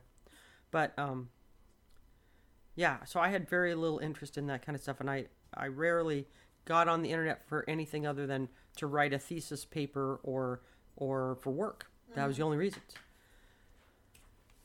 So I can't really say for sure what it was that drew me to start poking around on the internet, but I have learned so much. I, I guess I, I was one of those people that thought, this is just for videos of guys whacking themselves in the nads with a baseball bat on accident. Well, there's plenty of that. Or uh, cats riding around on a Roomba, or, uh, you know, the other thing, which is just so ho- fucking horrific to say, which is porn, right? Mm-hmm. This is this is just for that kind of shit, and I don't want anything to do with it. And then, and I don't even know for sure when it happened, but I ran across some things that were more along the lines of educational. Like and the TED Talks. I guess, yeah, probably probably the very first one was a TED Talk. It had to do with education. And no, you were talking about your uh, brain grenade, and you were looking up. Yeah, but people. See, it was the TED Talk that led me led me to the brain grenade. Oh, okay, okay. Led me to. Well, if you can get this kind of stuff on the internet, maybe I could get some information about my my brain aneurysm. So, um...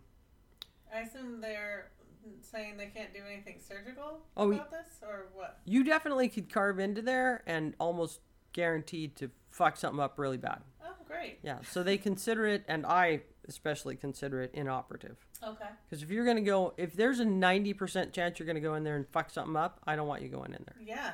Yeah. So, uh... ten percent maybe, not ninety percent. Yeah. Not even ten percent. I really don't like the idea. So, um... So, so, uh... I'm, I'm on there, and I'm sort of just poking around at stuff, and then I find, uh... I find information about, like, stuff that has always been that I knew nothing about, you know, like the, the Roman philosopher, or the, the ancient philosophers that were considered the Stoics, you know, the, um, Marcus Aurelius, mm. the, one of the, the greatest Roman emperors. He hired a guy to follow him around to remind him that he was only a man. So that he wouldn't, because absolute power corrupts absolutely. Mm-hmm. He hired somebody to to help him not become an idiot. I mean, this is not my ploy for you to start watching T V again, but Matt and I always say that, and you can sure find it on YouTube, about Drunk History. Because there's no way that I have learned, I mean, I've learned so many things about history from Drunk History, which is, if you've never seen it, have you seen it? I'm just about to ask you, what the hell is Drunk History? So Drunk History is on Comedy Central, and they have celebrities or comedians or actors or whoever um, get with the host, Derek Waters, um, and they get drunk, and then the guest tells a story about history. And they're amazing stories that, like, why didn't I know this about these really important people? I mean, there's just so many, but, like... For example, they were talking about the um, the Arkansas Seven, the the first kids that went to the segregated school after desegregation in Georgia, Alabama, wherever it was. I can't remember now. Alabama. Terrible. I think so. Alabama. Um, but, I, I mean, I knew the story overview, but I did not know all the different details and everything about the, the human story of it. Mm-hmm. And that's what's crazy is, like, yeah, they get drunk and there's some funny moments because they do reenactments. So the, the actor's telling the story, and then they have comedians or actors come on and do the reenactment with the voice of the person. So when they burp or swear or whatever, they still do it in the reenactment, which is really funny. But the bottom line is you're actually getting a real education about important shit. Oh, my God. What a sneaky way to teach people about history. Amazing. If it didn't have drunkenness... I would say teach it in high school. I don't really care about the drunkenness. I'm going to watch. Do you have to go to Comedy Central for that? I mean, it airs on Comedy Central, so I'm sure you can find it on YouTube. I don't know. Okay. I'll be looking for it for yeah, sure. Yeah, it's fabulous. Sorry. No, that's okay. Sidetrack. I, don't, don't get me wrong. I do watch, like, goofy shit as well. My brother, he, he, he sort of helps me stay away from stuff he knows will upset me. Not upset me like, ah, or, like, piss me off, right? Mm-hmm. Like, for instance, a bunch of my friends were like, you gotta watch, uh, what the fuck is the show with the swords and the, the dragons? Game uh, of Thrones. That's it. you you gotta watch Game of. You're not watching Game of Thrones. You gotta watch Game of Thrones. You'll love that. And my brother hears me say that so and so told me I gotta watch Game of Thrones. He goes, he looks over at so and so and says, no, no, she she doesn't have to watch Game of Thrones. And he's like, she'll like that. And James goes, she'll like some of it. But the sex stuff, she will not like, and she'll be pissed at you that you suggested it. So I'm just going to tell you right now, and he's looking at me, you're going to end up fast-forwarding through like ninety percent of that shit. Don't even bother. And I went, okay, thank you. And, I mean, I binged the entire first seven seasons till I could watch season eight just because it was a cultural reference. Yeah. I mean, there is... sex scenes, but that's not really what intrigued me about it. I'm not telling you to watch it. I'm was just it saying. Was it swords and dragons? Because you know, swords and dragons. I was. I'm, oh yeah, the drag. I definitely was watching for the dragons. I'm a Tolkien freak. Yeah. I would love that shit, right? Yeah. The dragons. The nakedness. Great. And there's plastic. a lot. There was a lot of intrigue. I'll say the first, the first four seasons were based on the books. The books didn't finish. He was supposed to have them finished by the time they were caught up. There, there are didn't. books. There's I could books. read the books in pen. Yeah, it's called The Song of Ice and Fire. And they so they had these books already established. So that material is very rich in intrigue and personal dynamics and politics, that kind of thing. Mm-hmm. Yes, there's murder. Yes, there's um, there's sex. But honestly, it's less than I thought it would be. Really? Yes, it, it's there. Is it, is but it, I don't know you the way your brother knows you, so take his word for it, but... Is it is it as much as uh, there's this other show that I absolutely love, and I know a lot of people can't believe how much I love it because of how much fucking sex is in this show. But this the humans in this show, they're just compelling. It's hard to turn yourself away from the show, and I think they've had like eight or nine seasons, and I'm still watching. It's called uh, Scoundrel, or uh, um, it starts with an S for sure, um, Scoundreless or something like that. It's about a family in South Chicago, and the dad's a drunk, and the kids are all survivors, and they've had to, to, to kind of like raise themselves. I know what show you're talking about. I can't remember the name of it. People are throwing their phones right now because I can't remember. But yes, they're throwing their phones. Listening to this, it's that show. Yeah. Scandal? No. Uh, I know what show you're talking about, though. Yeah. Damn it. Yeah. I. Yeah, and, I can and, totally picture it. And it's just the it's. It's a train wreck. The whole fucking thing is a train wreck. But I, I can't... T- I actually know a, a few people that come from families like that. So it's it's really... Yeah. That's not my family by yeah. any means.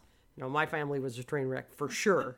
But not a train wreck in any kind of entertainment manner, yeah. right? Anyway, so uh, so there's a lot of sex in that. And and yeah. so quite a few people are shocked that I'm able to set through that. But it's about the humans and the, the storyline for the humans. I, that's what I think Game of Thrones is, but I mean, everybody views it differently. Mm. I I wanted to see the dragons. That's what drove me to watch it, besides it being a cultural reference and people talking about it. I'm like, well, now I need to see it because everybody's talking about it. So I binged the whole, and then Matt binged the whole first seven seasons so we could watch the last season together. I might well, do that. People are very... complain because it's over. The show's over now. Yeah. And people complained a lot about, about the, the eighth ending. Season. About the ending. Especially the eighth season. How are you gonna do anything to be like? You, nobody would be satisfied with the eighth season. Exactly. I I watched that one show I'd never seen before. Um, the one called Lost, about the island, the mm. people on the island. I'd never seen any of them, and there were several seasons. Yeah. And I bin, binge watched all uh, the whole season, and I was gonna binge watch the very last one, and a friend of mine said, don't do that, you're going to be really disappointed, and just take those like one spoonful at a time, like cod liver oil, because when you get to the end you're going to really be pissed off. And I just looked at him and said, hey, thanks for spoiling the end for me. And he goes, no, I didn't, I I helped cushion you, because you're going to be disappointed. And I just went, we'll see, we'll see. Fuck, I was disappointed. Jesus, I couldn't believe how bad I mean, it was. That's a pretty tired trope. I didn't watch the show, but I know how it ends. And yeah. It's like, yeah, I mean, you can't have a spoiler alert at this point. It's been out for a long time, but yeah. It was all a dream is kind yeah. of bullshit yeah. at this point. But they're exhausted. How much uh, how much creativity can you have around something like that? I mean, they were literally exhausted. Then there would have been people that were upset no matter what. If a spaceship yeah. had come down and picked them up, people would have been like, bullshit! Yeah. You know, so anyway. Well, the dragons were fun anyway. You'd like the dragons. Yeah. I didn't realize how big time I was... Why don't I realize that? Something just popped into my head. Of course I fucking think dragons are awesome. You know, I didn't move to Seattle till I was five. And I believe that the very, like, one of my very first experiences in Seattle, certainly for one of my very first memories in Seattle, was Chinese New Year's. We oh. lived right above the International District. We literally lived within a block or two blocks of the International District. Right here, we had a little interruption, so uh, we started on another conversation and then come back to the International District. There's a scene in that movie that I... That, in Good that, Morning like, Vietnam. Yeah, that I, that like, the minute I saw that scene, it explained a lot of shit in my life. Because since I was little, little, little... Oh, shit, I forgot to bring... I was going to bring you guys a couple of programs from the birthday party, because there's a picture on the... I'm bringing them to you next time. There's a picture on the front of the program that just totally explains my relationship with my family, especially my mom. You know, it's it's there. We're all seated on top of this brand new Mustang, uh, sixty-five Mustang, like less than two hundred miles on it. My mom looking like a movie star. My sister looking like uh, uh, something out of a, a magazine. My little cousin, same thing. And then there's me. I look like I just rolled out from underneath that car. Mom used to call me El Payaso, which is Spanish for the clown, right? So all of my life, I've been the, the funny one, right? She would look at me and she'd go, go ahead and say something funny, Julita. Like, kind of in a sad way. I know you think you're funny, Julita, but I do not think you're funny. so so it's a it's a thing, right? You know, and, and so in that movie, there's this scene where Forrest Whitaker is introducing... Um, Uh, Robin Williams to someone, I can't remember, and Forrest said, uh, this is him, this is him, this is our funny man, our funny man. And he looks at Robin and he goes, say something funny. And Robin goes, hello, how do you do? Like, you can't do that kind of thing spontaneously, right? So when she asked me, will you come and talk on the podcast, I went, what the fuck would I talk about? And she went, oh, that's hilarious. Because I, I... It, it's it seems kind of weird and odd. I mean, I've tell I've been telling you guys these stories for decades, but I, it's not like it was ever rehearsed or on cue. Yeah, well, that's the whole thing. It's not supposed to be rehearsed. It's supposed to be natural. Say say something funny. Hello, how are you? I'm like, I've been on podcasts with her. Okay. I just sit there and talk to her like like, like mom, like mom. No, just like talking. That's cool. Uh, this is more editing I have to do, so... All right, I'm out. Fly. Love ya. Bye. Love you. Bye. Love you too.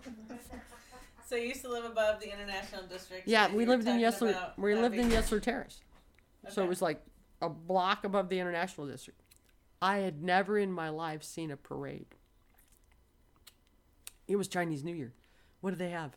A parade. What's in their parade? Dragons. A dragon? That's so weird. It just like just now it popped into my head. Why do you love dragons so much? Because of the Chinese New Year's dragon. It was so exciting. I and here's a fun thing for you.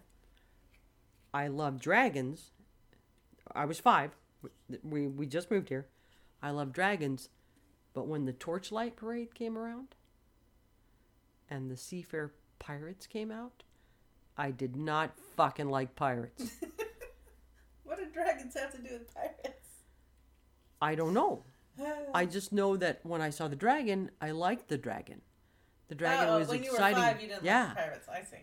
When I was five, I liked the dragon. The the dragon was, I I mean, I I I know there were men under there moving the dragon all yeah. around, but I wasn't afraid of the dragon. The dragon brought me joy.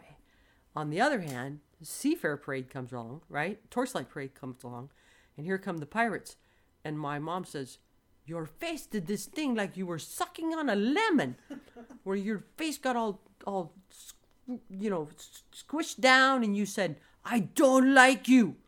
And the pirate guy, I guess, felt challenged by that, and he comes over and he starts drawing on the concrete in front of my feet, right? He's like, oh, she's a tough one or something. I can't, obviously, I can't remember, but he had the big saber thing, you know, he's sliding it all around, and I'm going, you're bad. You're a bad person, and I don't like you. Their their little group of them were like gathered up, going, "Wonder what her problem is." Just like mom's like, "Julia, stop that." I have no idea. I just know I didn't like pirates. Okay, we're gonna cut this talk off for now. This is gonna be the end of part one of our talk with Julia. If you'd like to come back the next week, I know you'll find her talk just as fascinating as I do. We continue to talk about all kinds of things in the next part. If you have any questions or comments on this, please find us on Twitter at SomedayDeadPC. You can email me at SomedayDeadPC at gmail dot com. Please, if you can, take the time to rate, review, and subscribe to the podcast so others can find it. And for now, watch out for pirates and wait for part two, because someday we'll all be dead.